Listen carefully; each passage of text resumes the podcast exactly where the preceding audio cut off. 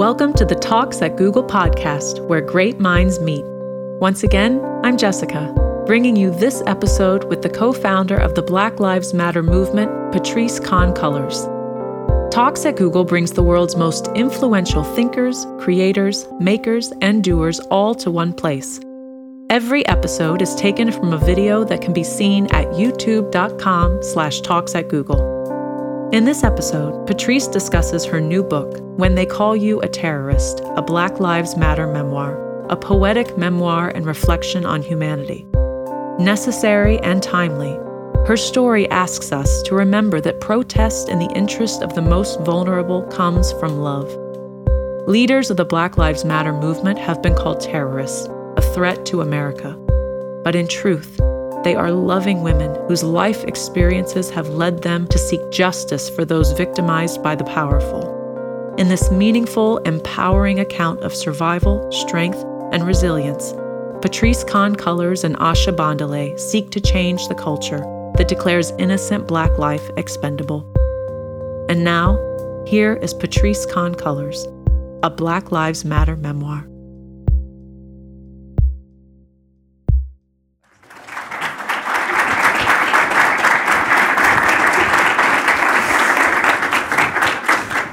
Hi, Google Seattle. Thank you. I like lively audiences, so please feel free to mm-hmm and ashe and amen. Um, this is the introduction to the book, uh, We Are Stardust. Days after the election of 2016, Asha sent me a link to a talk by astrophysicist Neil deGrasse Tyson. We have to have hope, she says to me across 3,000 miles she in Brooklyn, me in Los Angeles. We listen together as deGrasse Tyson explains that the very atoms and molecules in our bodies are traceable to the crucibles and the centers of stars that once upon a time exploded into gas clouds. And those ga- gas clouds formed other stars, and those stars possessed the divine right mix of properties needed to create not only planets, including our own, but also people, including us, me, and her. He is saying that not only are we in the universe, but that the universe is in us. He is saying that we, human beings, are literally made out of stardust. And I know when I hear deGrasse Tyson say this, that he is telling the truth because I have seen it since I was a child. The magic, the stardust, the, the stardust we are, and the lives of people I come from. I watched it in the labor of my mother, a Jehovah's Witness and a woman who worked two and sometimes three jobs at a time, keeping other people's children, working the reception desks at gyms, telemarketing, doing anything and everything for 16 hours a day, the whole of my childhood in the Van Nuys barrio where we lived. My mother, Coco Brown and Smooth, disowned by her family for the children she had, she had as a very young and unmarried woman. My mother never gave up despite never making a living wage. I saw it in the thin brown face of my father, a boy out of Cajun country, a wounded healer whose addictions were born of a world that did not love him and told him so not once but constantly. My father, who always came back, who never stopped trying to be a better version of himself, there were no mirrors for. And I knew it because I am the 13th generation progeny of a people who survived the hulls of slave ships, survived the chains, the whips, the months laying in their own shit and piss, the human beings legislated as not human beings who watch their names, their languages, their goddesses and gods, the arc of their dances and beats of their songs, the majesty of their dreams, their families snatched up and stolen, disassembled and discarded, and despite this built language and honored God and created movement and upheld love. What could they be but stardust, these people who refuse to die, who refuse to accept the idea that their lives did not matter, that their children's lives did not matter?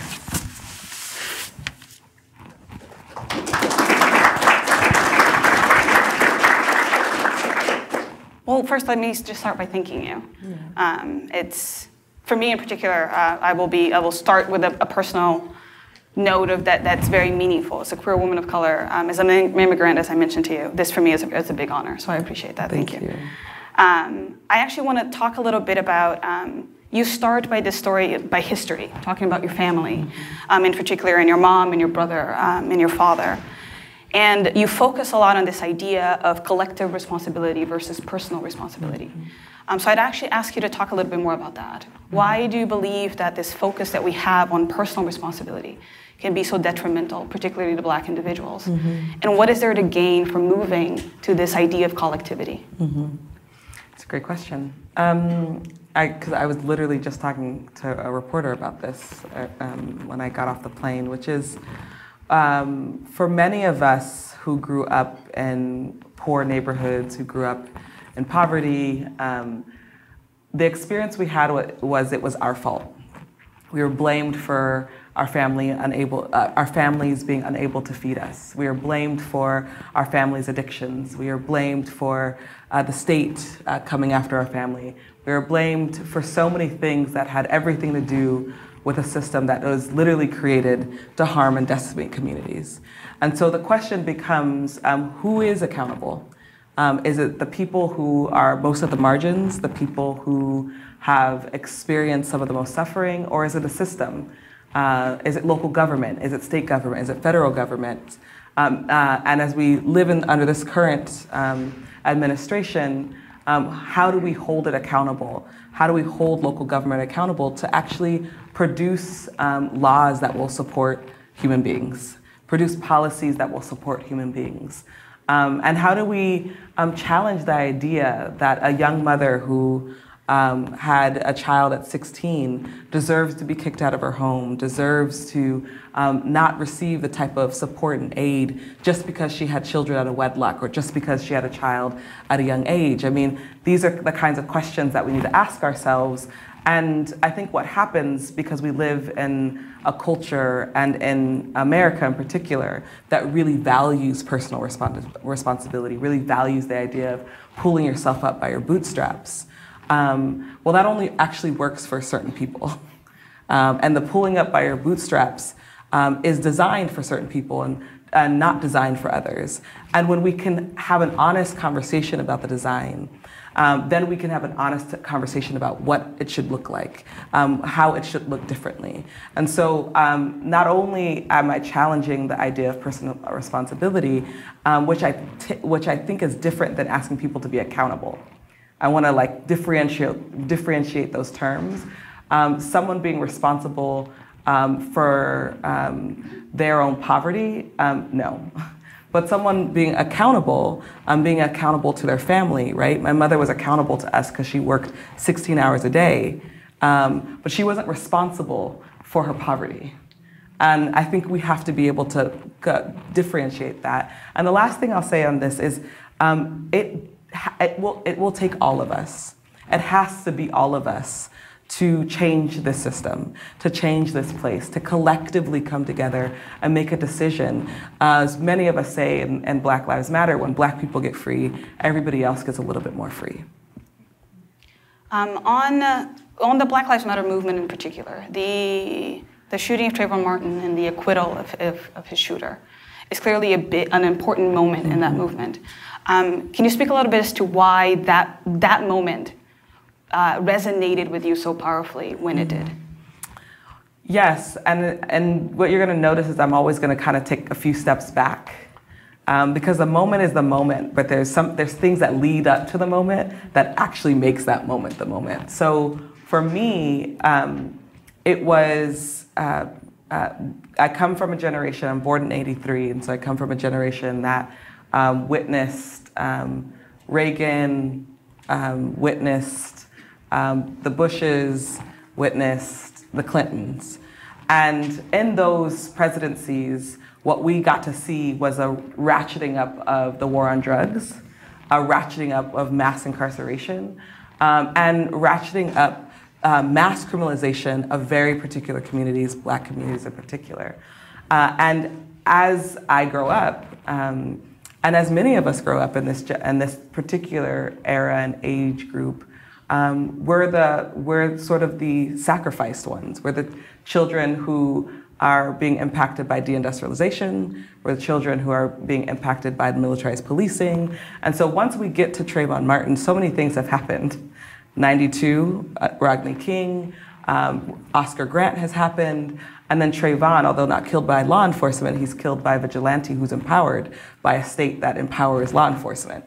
And so um, I didn't think that uh, George Zimmerman was going to get off. Didn't I was like, he killed Trayvon Martin. We all knew that. Jerry knew it. I didn't think he was going to get murder, but I definitely didn't think he was going to get to go home. And when he did on July 13th of 2013, I was very clear that that wasn't going to be the period to the story. Um, that we had to do more, um, that I had to do more personally. And as I heard Sabrina Fulton, uh, Trayvon Martin's mother, specifically speak out um, uh, through tears, through grief, and, and call on the people of, the, of this country um, to show up for her child, um, to show up for her, um, I just felt like it was incredibly important. And so I, I was on social media, like many of us are, um, and angry and upset and trying to figure out how to understand what was happening. And I came across a good friend's Facebook post, Alicia Garza, and she wrote Black Lives Matter, and then I put a hashtag on it. And Alicia was like, What's a hashtag? And I was like, It's this thing that can go viral. Um, but I'm also a trained organizer. So I didn't just, I wasn't just interested in an online campaign. Um, I was interested in how we translated Black Lives Matter to the ground and how it really uh, could be a grassroots movement that can bubble up, change the world, change the country. And on July 15th, when we solidified Black Lives Matter as a political project, I wrote on social media again. I said, hey, Alicia and I have started this project called Black Lives Matter, and we hope that it will impact more than we can ever imagine. One of the things that you talk about a lot in your book is taking that hashtag. You say that I think hashtag to movement. Mm-hmm. So essentially creating power mm-hmm. under this umbrella of Black Lives Matter. What has that journey been like? What are some of the lessons you've learned, mm-hmm. challenges, victories? Well, uh, we have to remember that, that Black Lives Matter really started organically. It started online, this organic moment, and was very quickly um, galvanized into a political project. Really, those that first year was nurturing it having people talk about Black Lives Matter in their organizations, at their offices, um, having um, a lot of like conference calls. Let's, let's how do we use this, taking it onto the streets during protests. Um, but I would say that the height of uh, BLM or where it becomes um, worldwide is after the non-indictment of Darren Wilson. And uh, after uh, Mike Brown's um, killer is uh, not indicted, that is the first time it goes viral on social media. And I remember being like, we have to do more. Um, we have to figure out what's the next step, what's the next angle. And um, 600 of us went did a Black Lives Matter freedom ride, and we drove into St. Louis. And before we drove in, we called folks. You know, uh, folks let us know we could come in. Uh, we're not just showing up to people's neighborhoods. And um, in that, um, uh, on that three-day journey, uh, because it was only three days, uh, there was two commitments we made. The first commitment was to show up for the people of St. Louis, um, to let them know that uh, we're not going to allow for um, Ferguson PD and every other municipality, uh, law enforcement municipality, to treat this community this way without us watching, witnessing, and going back and telling our communities. But the second thing that we said um, that uh, we wanted to make sure we did is go back home and organize um, and build what we would then build, which is the Black Lives Matter Global Network, which is an organization of 40 chapters around the globe, here in the US, in Canada, and the United Kingdom. Yeah. One of the things that you discuss on the Black Lives Matter in particular is this idea of creating a hashtag that people would be able, would embrace. And the word black ends up being sort of a big point of salience uh, when it comes to it. And more, I, I, think more recently in the tech community, we've had um, one of diversity leaders say that if you have 12, I think it's white blue-eyed men in a room, uh, it's a diverse room because people have different ideas. so I wanted you to speak a little bit about intersectionality, which is such a big part of your book, mm-hmm. but also how do we have a genuine conversation about intersectionality um, without it becoming an all lives matter uh, conversation? Like how do we actually bring mm-hmm. that in a way that is genuine? Right. How do you have a conversation and practice about intersectionality without whitewashing it. Yes. Yes, because um, that can happen. And um, what, what is important as we understand where words come from, and, and that words, what's been really interesting about this administration is they've basically made words, um, uh, what's the word? Meaningless. Meaningless. you could say, I hate all N words. And then the next breath, you could say, I'm not a racist. That doesn't even make sense, right? But becomes an argument, not just in media, but it also becomes an argument in people's relationships and friendships. And, well, that guy said, I could say this and still not be a racist. Um, and I think uh, with inter- the, the word intersectionality really comes from a woman named Kimberlé Crenshaw. Um, and she created it because she was trying to challenge the conversation specifically in the black community um, that the only people who have the right to talk about um, black folks' freedom is cis black men. And she was really trying to challenge the idea that um, if, we're, if we are going to fight on behalf of black, black people, we have to fight on behalf of black girls and women as well. Um, and that there is a very specific type of experience that black women have in relationship to race, and that um, patriarchy is a part of racism when it comes uh, to black women. And that if we don't have those conversations, but more importantly, if we don't practice differently, we're going to just end up in the very same cycle that we've been in and not gaining the things that we really want to gain. So it's important, I think, if you value uh, the lives of people um, this is a conversation about what we value. If we value that certain people's lives need to be prioritized because we've seen them be deprioritized, if we value that human, all human beings deserve to be treated well, with dignity, with care, um, then we're going to be able to have more nuanced conversations about not just Black Lives Matter, but Me Too, Women's March, Time's Up. I mean, all, the immigrant rights movement, all these movements are in relationship to one another. And I think it's important um, that we sometimes we get caught up in the rhetoric of politics. Um, and I like to, to reel it back a bit and remind people of values. What are our values? And, and that um, is often the place where it, it, opens up something new for people to have a different type of conversation about these things that often can feel very challenging to talk about.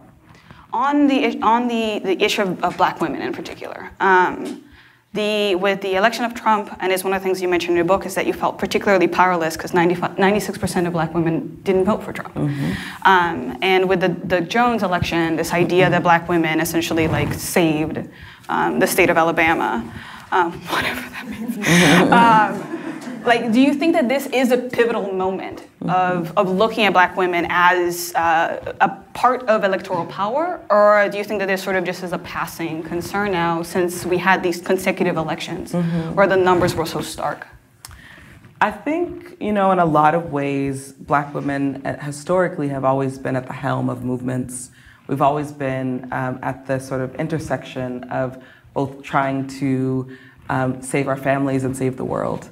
And um, what we're seeing and what we saw with the election of 45 and with the election of um, the, the getting Roy Moore not into office is black women galvanizing our power and being strategic about it. You know, I think there was a big um, fight because people were like, well, why did you go for Jones? And people were, and, and folks had to counter that and say, actually, this was strategic. You know, this is the other person that was running, and we needed to make sure we didn't have this other person in charge. So this idea, um, I think often that happens that black people just sort of like naturally do these things, or we don't have a plan, or there's no strategy, or it's all organic.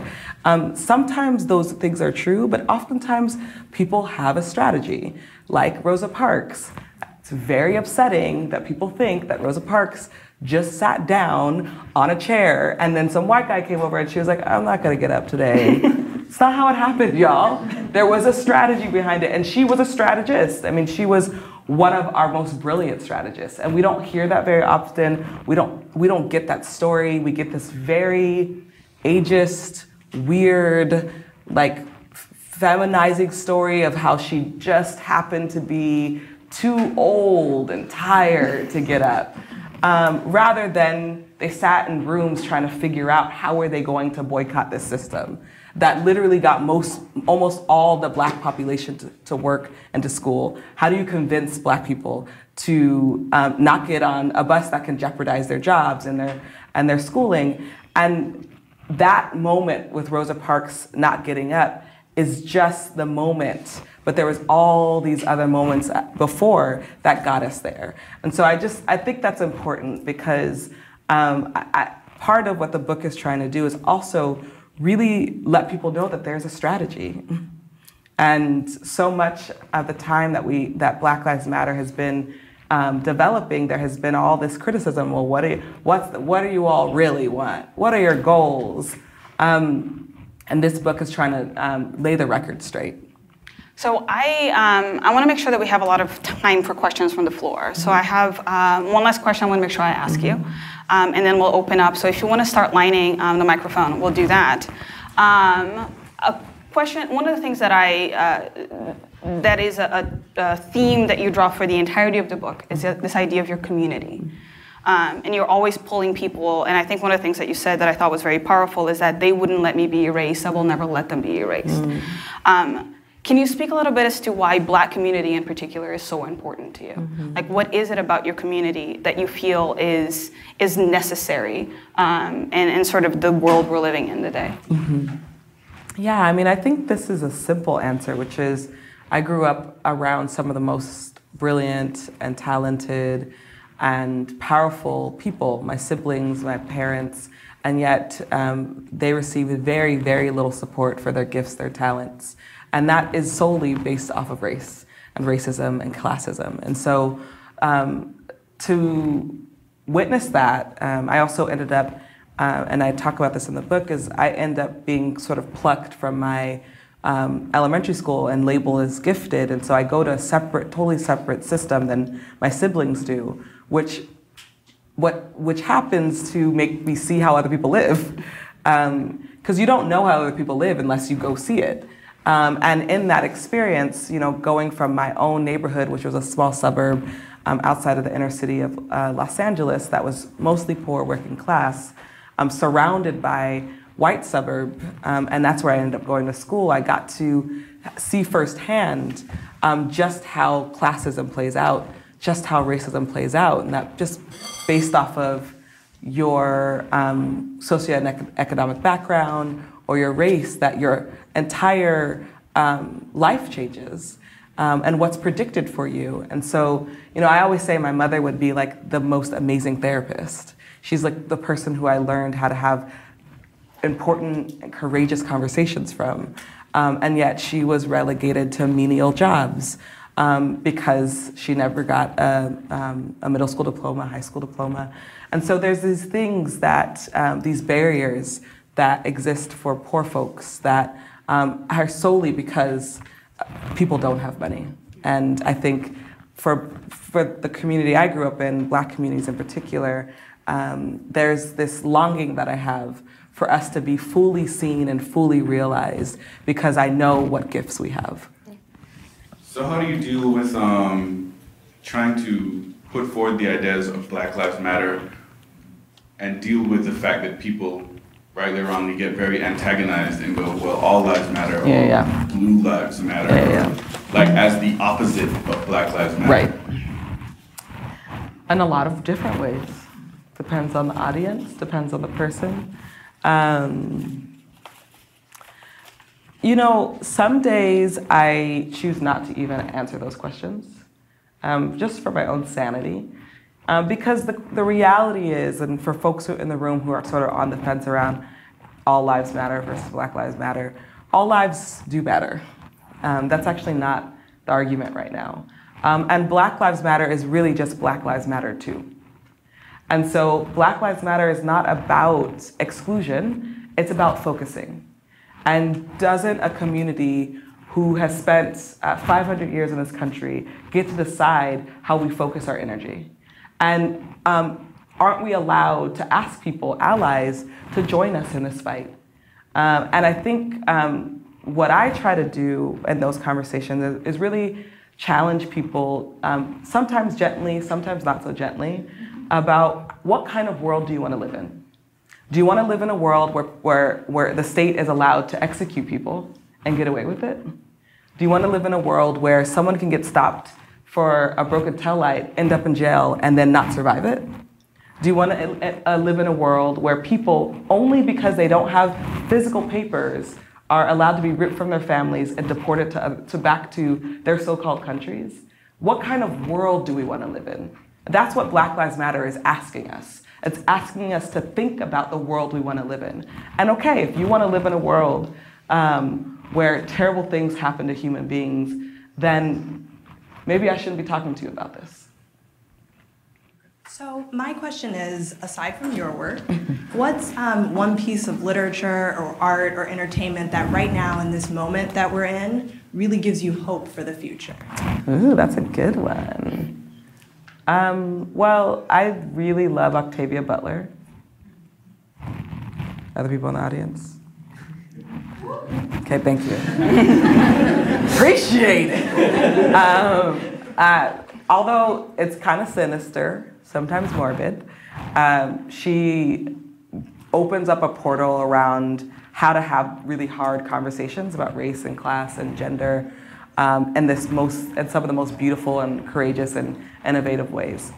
Um, and, and more pop culture, I definitely think the work that Issa Rae is doing and Lena Waithe is doing in particular um, is very exciting and powerful and fresh and innovative. Um, yeah, that's what I got for you. Yeah. So thank you again for coming. Um, I understand that you were awarded a Peace Prize. Hello. Um, can you talk a The little bit about that? so congratulations people here don't know. Um, and, and can you talk a little bit about um, what you've seen in, in how the movement has been received outside the U.S. versus inside the U.S.? Yeah, you always like something better when it's outside. Um, the Black Lives Matter Global Network received the um, Sydney Peace Prize last year. Um, very amazing. I had no idea what it was before I received it. And when we received it, I looked it up and I was like, oh, this is a very big deal. Uh, and um, folks like Naomi Klein have received it, Desmond Tutu has received it, Noam Chomsky has received it. Uh, and I think we were at literally the youngest people who've ever received the Sydney Peace Prize. Um, and we were um, not only welcomed by the country of Australia, we were welcomed by black folks in Australia, Abor- Aboriginal population, First Nations people, um, and also really welcomed by the media. I mean, it was a very, very different experience um, than the type of experience we've had here um, starting Black Lives Matter. And I think it also challenged this idea of us being a terrorist group or organization.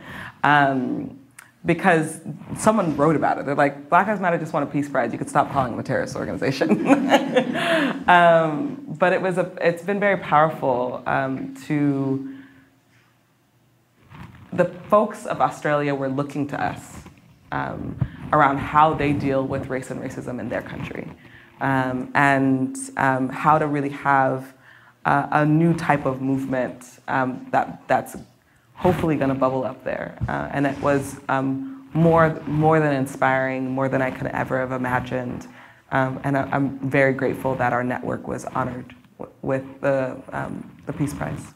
But I actually want to follow up on uh, the term terrorist. Yeah. Because it's a term that is very important in your book, and like It's the title. when they call exactly, that's how you know it's important.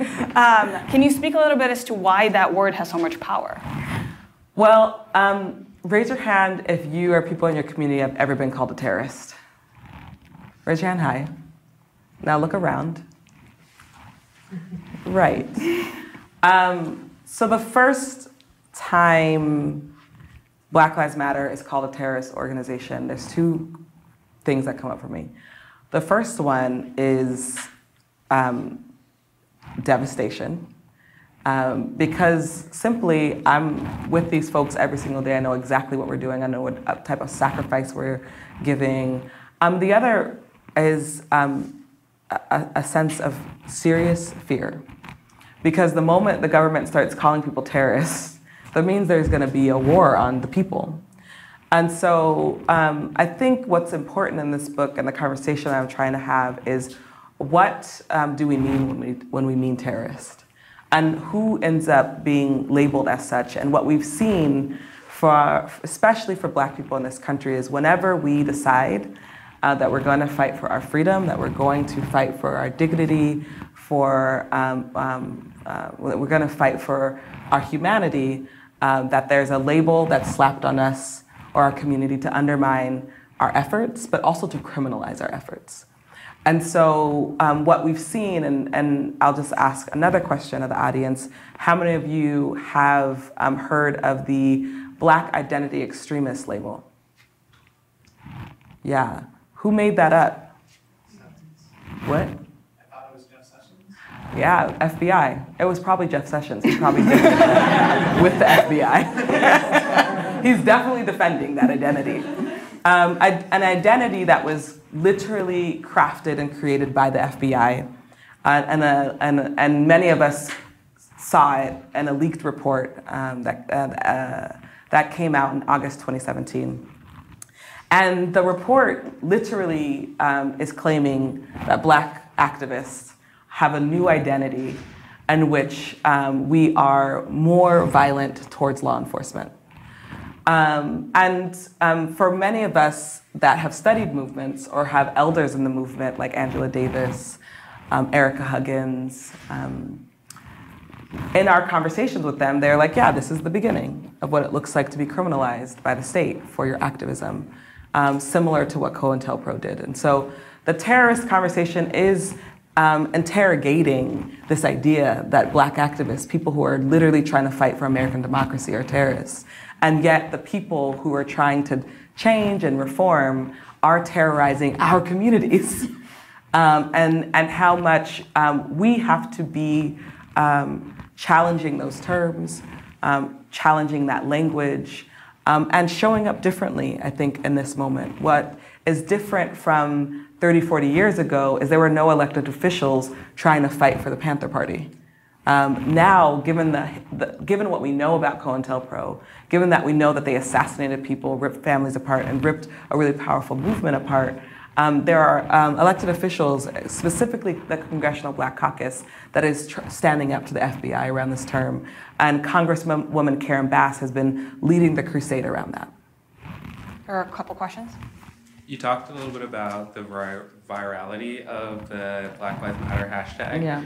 Um, and so I guess I'm interested in, so like in recent times, Trump has kind of taken over news and like you hear a lot about white supremacy yes. and you hear a lot about these other things yeah. that kind of suck up all of the media attention. Yeah. And I'm wondering like to what extent do you think it's important for Black Lives Matter to have that viral aspect and like what what what do you think are like what's the future of the Black Lives Matter movement mm-hmm. um, in, a, in an environment where it becomes more difficult to have a voice? That's great. Um, it's a great question. Well, what I will say is um, sometimes in movements you need to be a little bit more quiet. Um, being out there all the time makes you vulnerable, and, and it's made us vulnerable. Um, and sometimes that's not always for the best. So um, going viral is not the goal necessarily. Um, it, it, has a great outcome. Uh, I think the better question is how do you sustain our, how do we sustain ourselves? Um, and especially as we are building out a global network, how do we create infra- infrastructure and institution power that can challenge and power uh, challenge the current power structure? That's what we're most interested in this moment. We're interested in the long haul. Um, and uh, I, I think, I think we're onto something. Um, and I think we are developing a new type of exper- experiment um, that is centering black folks in particular. Hello. Mm-hmm. Thank you for speaking to us today. You are amazing. Oh, thank you. Um, I want to ask you a question about how you think capitalism and um, large capitalist entities, as such as Google, uh, may affect Black Lives Matter either positively or negatively? Um, such a good question. Hmm. Well, what I will say uh, is um, living in this current infrastructure that we live in, that is a capitalist infrastructure, is not sustainable for anybody. Um, and as the rich literally get richer and the poor literally get poorer, um, we have to have a long term solution around not only how we're going to save human beings, but how we're going to save the planet.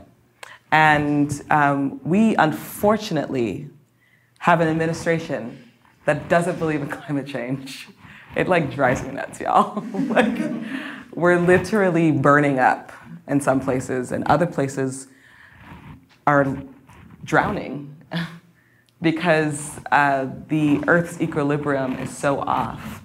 Um, and so I think the long-term conversation is, um, is capitalism a sustainable model? And many of us know it's not. Um, so what does that mean? And that I don't have the answer to, um, but I have a lot of questions about. Uh, and I think our movement often is trying to figure that out and have questions about. I think you know Google is such an interesting place, right? It's both um, it's worldwide, it's a huge corporation. It also will bring one of the co-founders of Black Lives Matter to talk to its employees. It's like such an interesting contradiction, uh, and um, my hope is that uh, I'm not going to be able to change Google necessarily, but I think the hope in this certain moment is to change the hearts and minds of people who work here um, and how we make decisions about how we relate to the planet and other human beings. That was beautiful. Thank you. um, let me, oh, there's a question. No? Please go ahead. I, I have already spoken way more than anyone wants. Slightly different take on, uh, so you mentioned about sort of the strategic goals of yeah. uh, making a sustainable movement for the long term. Um, specifically around some of the things that sparked the movement, right? Uh, police brutality, some of this uh, violence.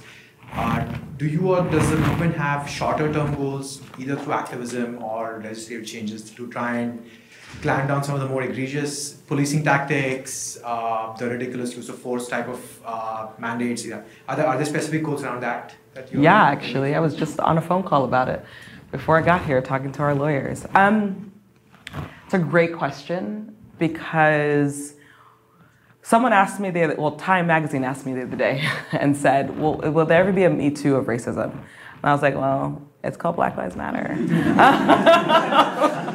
um, but what I think is interesting, I think what he was trying to ask actually was, was Me Too has been successful at literally knocking down some of the biggest power players in Hollywood. I mean, people that we never thought would be sort of taken out, you know, taken out of Hollywood have been. Um, whether or not they have huge pensions and they can still live their lives, it's a whole other question. But symbolically, what that has shown us is that sexual assault and violence is not going to be um, taken lightly anymore. And he was trying to ask, well, why, how come law enforcement hasn't been, we haven't had the same impact on law enforcement? And what I did is I said, well, that's not Black Lives Matter fault. We've done everything we can to hold law enforcement accountable, but rather um, we have to have a larger conversation about the people who um, keep law enforcement in power, elected officials, um, county board of supervisors, uh, state governors, the laws. I mean, there are literally um, in the U.S. I think there's over 22 uh, peace, off- peace officer bill of rights, right? Which literally are um, uh, a document that gives rights to peace officers that pretty much um, excludes them from being held accountable for their acts. California and Seattle have some of the worst police officer bill of, bill of rights. And so much of what we're trying to do is um, go state by state, city by city, county by county, um, changing those laws. Uh, the first experiment is going to be California uh, because we have some of the most egregious laws, but also because we have some of the most progressive um, legislators. So, can we get enough legislators to say we can't allow this to happen anymore? Can we get enough district attorneys to say, because it's in a district attorney's right to prosecute an officer, but they more often err on not. So, the work I think is in the next phase, specifically around law enforcement violence is trying to change laws. I think that we've hit a we've hit a road. We have to take things to the ballot box and galvanize our movement to push new laws forward. And it's just a quick follow-up. Yeah. Do you, does it, do you have a specific view on the use of body cameras? I, I do. I do. Um, we have cell phones, so that's one. Um, body cameras are um, millions and millions of dollars, and oftentimes the accountability let me flip it, the responsibility is on the officer to turn on the body camera. Um, so how many times have we seen law enforcement not turn on their body camera? Almost all the time. And so um, I think it's an interesting demand, but if we make body cameras as the solution to ending law enforcement violence, then we've lost a long time ago. The term terrorism has erupted because there has been some incidents sometimes at some protest where there, you know, there may be violence that has occurred, right? Um, does do, do you ever come to a point where your organization just comes out and flat out, you know, denounce something and say, you know, this is not something that we condone. Sometimes you cannot be, you know, responsible for everybody that's Yeah. at the protest. Um, but is there, in the same way where you ally with some people for the same cause and, you know, under the name of intersectionality, although I hate that word, mm-hmm. but do you you know do you do both? Is there is there a time where you you know you throw the power of the network behind a cause and you follow through with it that may not be necessarily under the broad umbrella of black lives matter? Mm-hmm. And is there a time where you see some things either at a protest or even inside your own movement where you go out there and you just denounce it I mean, yes. Um, I think the Dallas shooting we denounced immediately, uh, Micah Johnson, um, and I talk about that in the book. But uh, you know, there's never been a shooting from someone who said that they did it on behalf of Black Lives Matter. It's always been attributed to Black Lives Matter, and our movement from, from jump has been nonviolent. I mean, that's just been clear. Uh, in fact, we've been calling for law enforcement to stop killing us, right? Uh, and I think the conversation about um, you know violence versus nonviolence is a really important political conversation. And frankly, um, we're in a different time period. You know, the Panthers went on Sacramento steps and had guns. And we would never do that because we see the result. Black person doesn't need a gun to get killed. So I think for us, the most effective and safe strategy is a nonviolent strategy in this particular moment. Can I just ask a quick follow up to this? So, um, in social media, usually whatever the hashtag is and the virality of things, you know, overpower the narrative. So, if tomorrow something was going on with the movement and I wanted to check, okay, what's the official word from your network? Where would I go? Oh, that's a good question. Um, you mean like where on what social media pages? Pages or just online or website? So blacklivesmatter.com is our website. On Facebook, we're verified. Um, do not use any other Facebook profile uh, because there's tons and they're not verified, and some of them will steal your money. Um, and on Twitter, we are Black Lives Matter, but we're BLK, and same on Instagram. And the most updated sort of like stand that we have on something is usually going to be in our Twitter account. Uh, Thank you for speaking. Oh, Um, yeah.